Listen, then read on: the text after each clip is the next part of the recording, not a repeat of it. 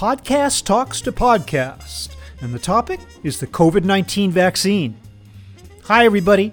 I'm Bob Bowman, editor in chief of Supply Chain Brain, and this is the Supply Chain Brain podcast.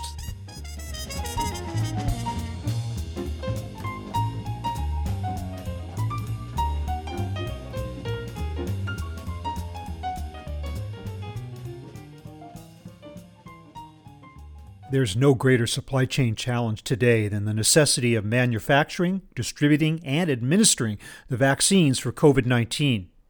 In fact, there's a podcast devoted entirely to the topic. On this episode, we speak with Priyanka Asera, creator and host of The Vaccine Challenge, a podcast series in which she speaks with logistics providers, pharmaceutical and healthcare industry experts, research scientists, and policymakers about what it will take to inoculate the world and defeat the virus once and for all. We'll talk about what she's learned from all those experts. And given that she's based in India, We'll discuss the rampant spread of the disease in that country and how it's coping. Here is my conversation with Priyanka Asera.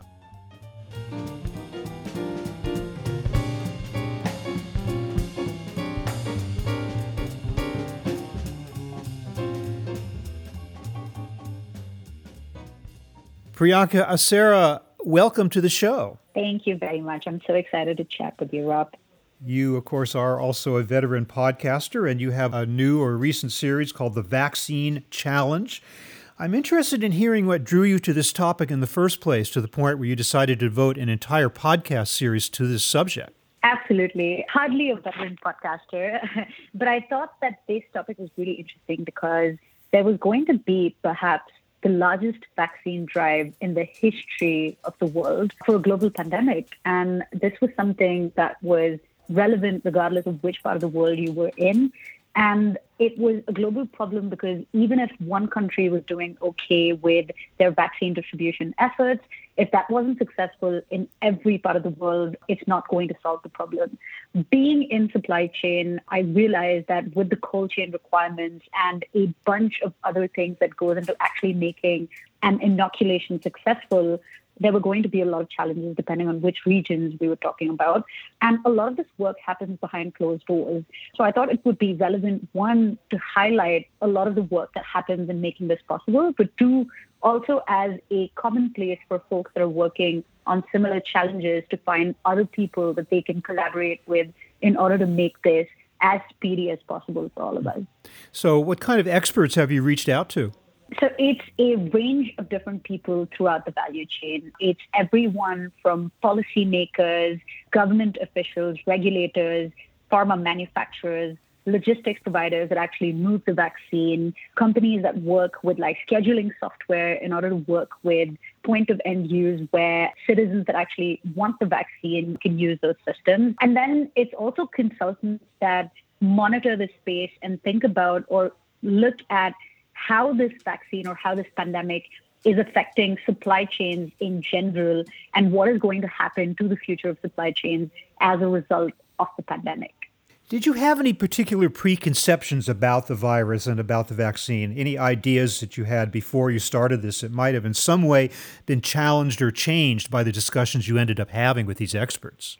Absolutely. So I think when the vaccine came out, when the announcement came out back in November that there were going to be two vaccines at the time at least that were going to be approved, and then of course we had a few more afterwards. One of the things that was largely talked about was the temperature requirements these vaccines had, right? There was a lot of chatter about minus eight, uh, and then minus 70 in the case of Pfizer. That was easily one of the things that piqued my interest massively. Because I was like, that is going to be very, very difficult, definitely, because that is such an extreme requirement uh, to transfer vaccines through such a large distance. I think one of the things that was very quickly debunked for me was the fact that it's very simple technology in the form of dry ice that can make sure that these vaccines remain within that temperature range.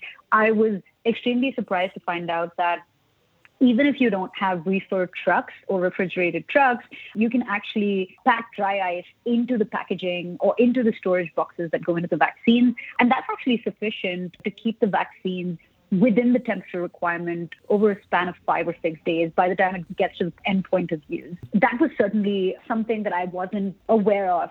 I think the other thing was my understanding was that the cold chain capacity was extremely tight and it wouldn't be enough to transfer this volume of vaccine. Turns out that's not the case either. You know, the vaccine is really small. A lot of it can be packed in really small boxes and therefore doesn't require as many trucks as you would think it does. So, of course, depending on whether you have local production or not, if you have local production, which means that you're not reliant on air cargo capacity, you're actually okay as far as the supply chain is concerned. And there were, of course, a bunch more, but these were two uh, that stood out very, very quickly. Well, here in the United States, we certainly did require air freight because uh, much of the virus was manufactured outside the country. What about in India? Is it mostly domestic manufacturing? Uh, because I know we are talking about sending the AstraZeneca vaccine to India. So, how much of that is domestically sourced? So, that's actually not true. In the US, all of the manufacturing did happen in house. And that was one of the things that the Operation Warp Speed required to be the case. Yes, a lot of raw material that's needed for the vaccine development to happen did have to come from abroad, but those were things that were talked about much, much early on. I think the one thing that you'll find really fascinating is that when the clinical trials had kicked off for most of these vaccines, in parallel, it was a decision made by Operation Warp Speed and the United States government that they were also going to, in parallel, start the manufacturing without knowing if that vaccine was going to be approved or not by the FDA. So, this is obviously a huge financial risk that's taken on, which is only possible in this kind of public private partnership where it's like being fully aware of like one of the consequences could be that the vaccine would get rejected in which case we would, the United States would have to dump all of the vaccines that were manufactured. That actually wasn't a problem because all of these arrangements were made even before the vaccines were developed, which was great. Coming to India, I think what's interesting is that in general, outside of a COVID world, about 60% of vaccine manufacturing in general happens in India. So it's definitely the vaccine capital of the world. But what happened with the COVID vaccine is that there was an embargo on vaccine raw materials that was placed by the United States, which means even though production happens here, it relies on a lot of raw materials from the US and other parts of the world. And so it's absolutely heartening to see that one, that embargo is released, which means that they can actually get the raw materials and start production of the vaccine again. And then, of course, the conversation about uh, the AstraZeneca vaccine that could be imported for immediate use because I believe, as far as I understand, uh, the AstraZeneca vaccine hasn't received approval in the U.S. as it is. So it's, it, it can't be used at the moment. I believe anyway. not as well. Yeah, yeah. Uh, but when was the embargo lifted? It was lifted about three or four days ago. It's oh, so like very no, recent. No more than four or five days. Yeah, yeah, very recent. We're having definitely the, a result just for our listeners' uh, benefit, we are having this conversation in late April. This is going to appear a few weeks after that, but just so they know that what we're talking about here, calendar-wise. But pretty recent before our discussion. So you're saying that that embargo of raw materials hampered production, it, it stalled production of the vaccine in India? Yes, absolutely. And just to give you an indication of how quickly things have happened, right? I had spoken with Carlo from Operation Warp Speed just two weeks ago, less than two weeks ago. And I remember the day that I had a chat with him, I had seen a tweet go out by the CEO of Serum Institute, which is the company makes the AstraZeneca vaccine in India, asking for the embargo to be lifted. And that was one of the questions I asked. Carlo did mention, right, that I mean, obviously, eventually, these are decisions made by the White House with advice given by the CDC. And at that point, it wasn't even lifted, right? The embargo was still in place, and this is less than two weeks ago. And then uh, talks were happening at the time, but of course, with the situation having gotten so much worse in the last few days in India, I believe the embargo was lifted just a few days ago. What was the rationale for the embargo? Was it the thinking that the United States needed those raw materials themselves and couldn't afford to be exporting them? Or why were they blocking the, the export of, of that material? That's definitely something for the White House to speak on. But at the end of the day, obviously, this is a global challenge. But I fully understand that with that comes priorities, right? Like you want to make sure as a nation that you're able to get your citizens vaccinated first. And if you're going to need those raw materials, that's going to take precedence, obviously understandable. But then again, right, given the nature of this virus, if there is a deadly new strain in another part of the world which cannot be contained, that's devastating for the rest of the world because it's only a matter of time before spreads. It's absolutely some combination of obviously making sure that you do your bit for the global community, but also at the same time not at the cost of what your priority is as a country for your citizens. Uh, just to get very quickly back to the temperature control part of it, you said, of course, the individual cases could contain dry ice, but I had heard that there were instances of shortages of dry ice that made that difficult to obtain. Did you hear about that, or is that not an issue after all? Yes, that's also another thing that's really interesting about the vaccine distribution space, right? Like what the challenges are keep changing and keep pivoting. In the beginning, there were supply constraints of the vaccine, which again is supply constraints in some parts of the world, not so much in other parts of the world. Similarly, with the dry ice, there was not enough production of dry ice because, again, this was something that was suddenly needed now in order to make sure that the vaccines were within the temperature requirement and there were no temperature excursions. What was amazing was that a lot of 3PL companies, a lot of logistics providers kind of stepped up and started producing dry ice. I believe UPS massively increased their production by a couple of hundred thousand pounds or something like that. And there were a lot of different companies that just repurposed existing factories that they have had to produce dry ice. Then what happened was with the dry ice, again, depending on what mode of transportation you're using, within, if you're moving, say, on an air cargo, there's only so much dry ice that legally can be on an airplane, which means that it's not the dry ice itself that's a problem, but because of dry ice that can be there on a flight, you can only move so many vials of vaccine. So again, that challenge kept shifting. But yes, production of dry ice was a problem initially, and then that was solved very quickly by just amping up production of dry ice by companies that don't necessarily do that otherwise. I'm interested in lessons learned and the wisdom that you got from the various experts you talked to about mistakes that were made in terms of number one, distribution of the vaccine, and number two, then deciding how to assign it, who actually gets the vaccine. Whether that's in India, the United States, or anywhere else in the world. What did experts tell you about how things went wrong and how they might be corrected the next time this happens? First of all, let's hope that there's no next time.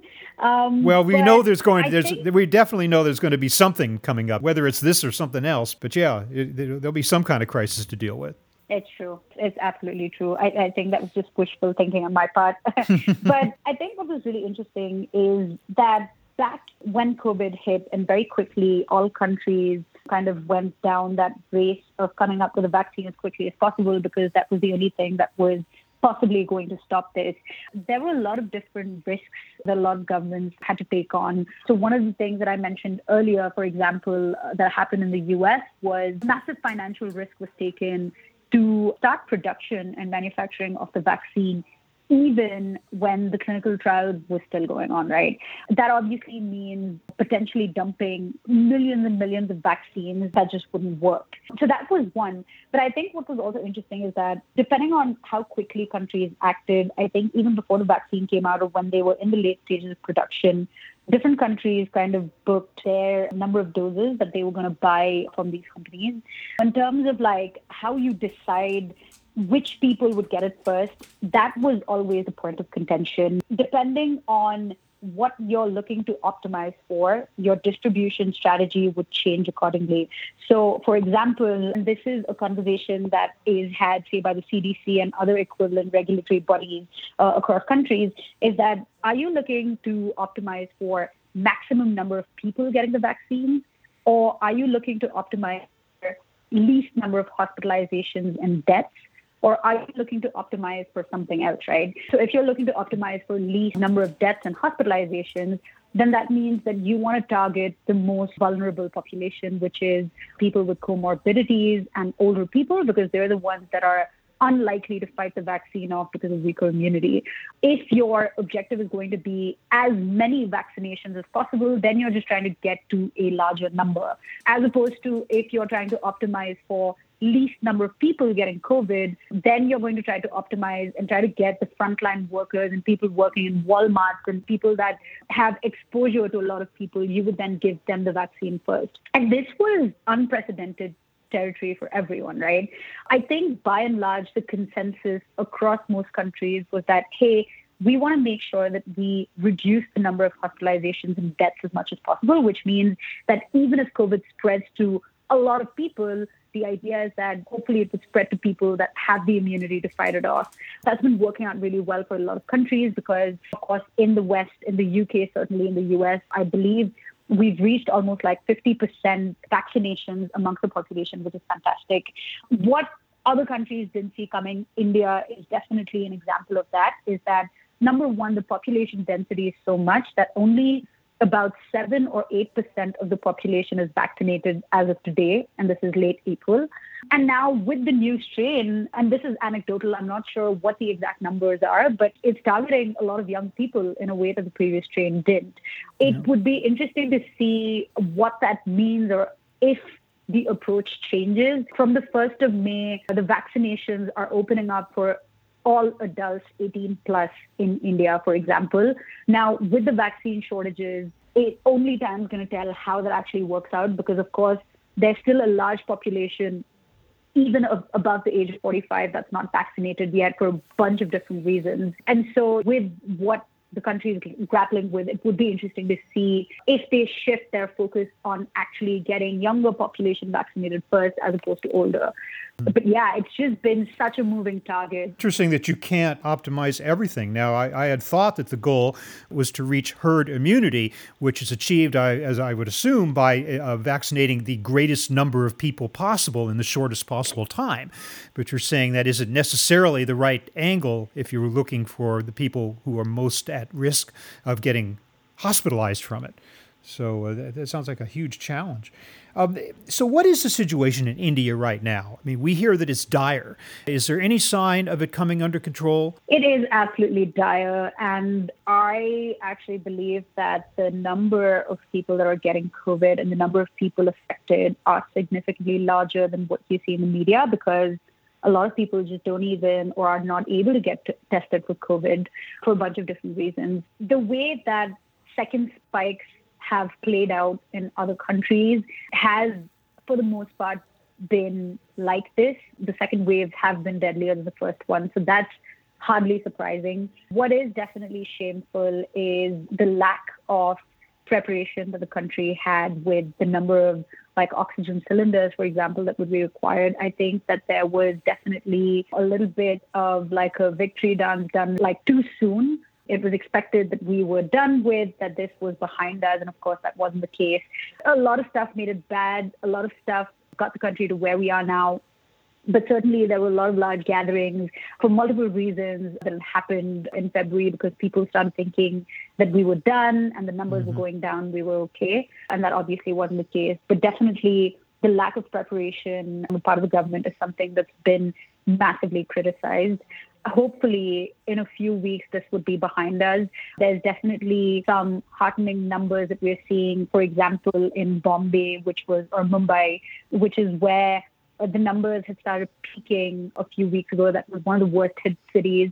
And now we've seen that the numbers have gone down by less than a third of what it was before. So the hope is that in a few weeks' time, we would reach herd immunity. But definitely the next few weeks are going to be really, really complex and they're going to be really challenging. And I'm in Bangalore at the moment, and the best I can do myself too is just be cooped in and stay in this hotel room and actually not be exposed because again what this means is I'm a relatively healthy young individual. And if I put myself out there, require a, a, hospital bed, then it means that I'm taking it away from someone that actually really, really needs it. The podcast is called The Vaccine Challenge, is it not? That is the correct title? Yes. How many episodes are you contemplating? Are you still producing it? Yes, absolutely. So we've done about 11 episodes so far, and the idea was to make this a very global dialogue. It's just bringing different perspectives depending on a which region or which part of the world and what your specific challenges are. And then again, right, like the idea is because this is something that we have to achieve globally for this to be behind us, because if that's not the case, then it just keeps being a liability for other countries that might be fully vaccinated too. And we're just following where the challenges are and what they are. So the initial episodes were very much about dry ice manufacturing, about cold chain logistics. But then now the conversation is a lot more about like, okay, scheduling, like what are the challenges there? Like how do you overcome that? Next week, I'm going to be having someone talking about the challenges in Africa, for example. The way that this works, obviously, is different countries, again, have completely different challenges, right? Like in some cases where the US, for example, there's a lack of a centralized system, which means that like scheduling appointments is difficult. Oh, for yeah. example, Chicago alone, I see a relatable laugh. so you've obviously experienced that yourself, but like Chicago, for example, alone has six different scheduling systems that they use, which means it's just really hard to demand plan and forecast how many vaccines would be required in any specific health center. Canada, for example, is grappling with the fact that they don't have local production, which means that they are reliant on international cargo coming in only after which they can put any plans in place because anything up until then means nothing until it actually hits Canadian shores. Hmm. And then the problem in India, obviously, we've spoken at length, is everything that's happening. And at the moment, like controlling COVID is as important as actually getting the vaccinations out and done.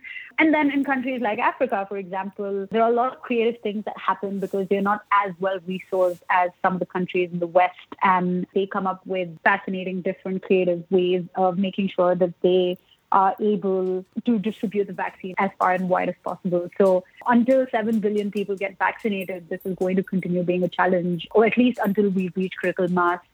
And we're not even like a seventh of the way there, or Yeah. just about. Where can listeners find the podcast?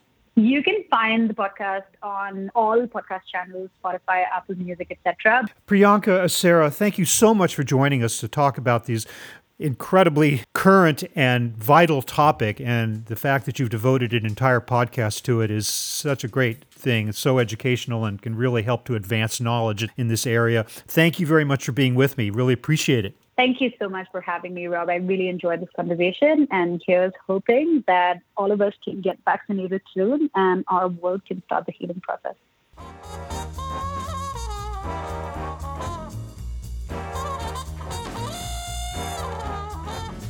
That was my conversation with Priyanka Asera, creator and host of the Vaccine Challenge podcast. We're online at www.supplychainbrain.com, where we post a new episode of this podcast for streaming or downloading every Friday. You can also read my Think Tank blog, watch thousands of videos, and access all of our other content, including the digital edition of our magazine. Look for us on Facebook and LinkedIn, and follow us on Twitter at SCBrain. Can also download or subscribe to the podcast on Apple Podcasts. Got any comments or suggestions on this or any episode? Email me at rbowman at supplychainbrain.com. Stay well and see you next time.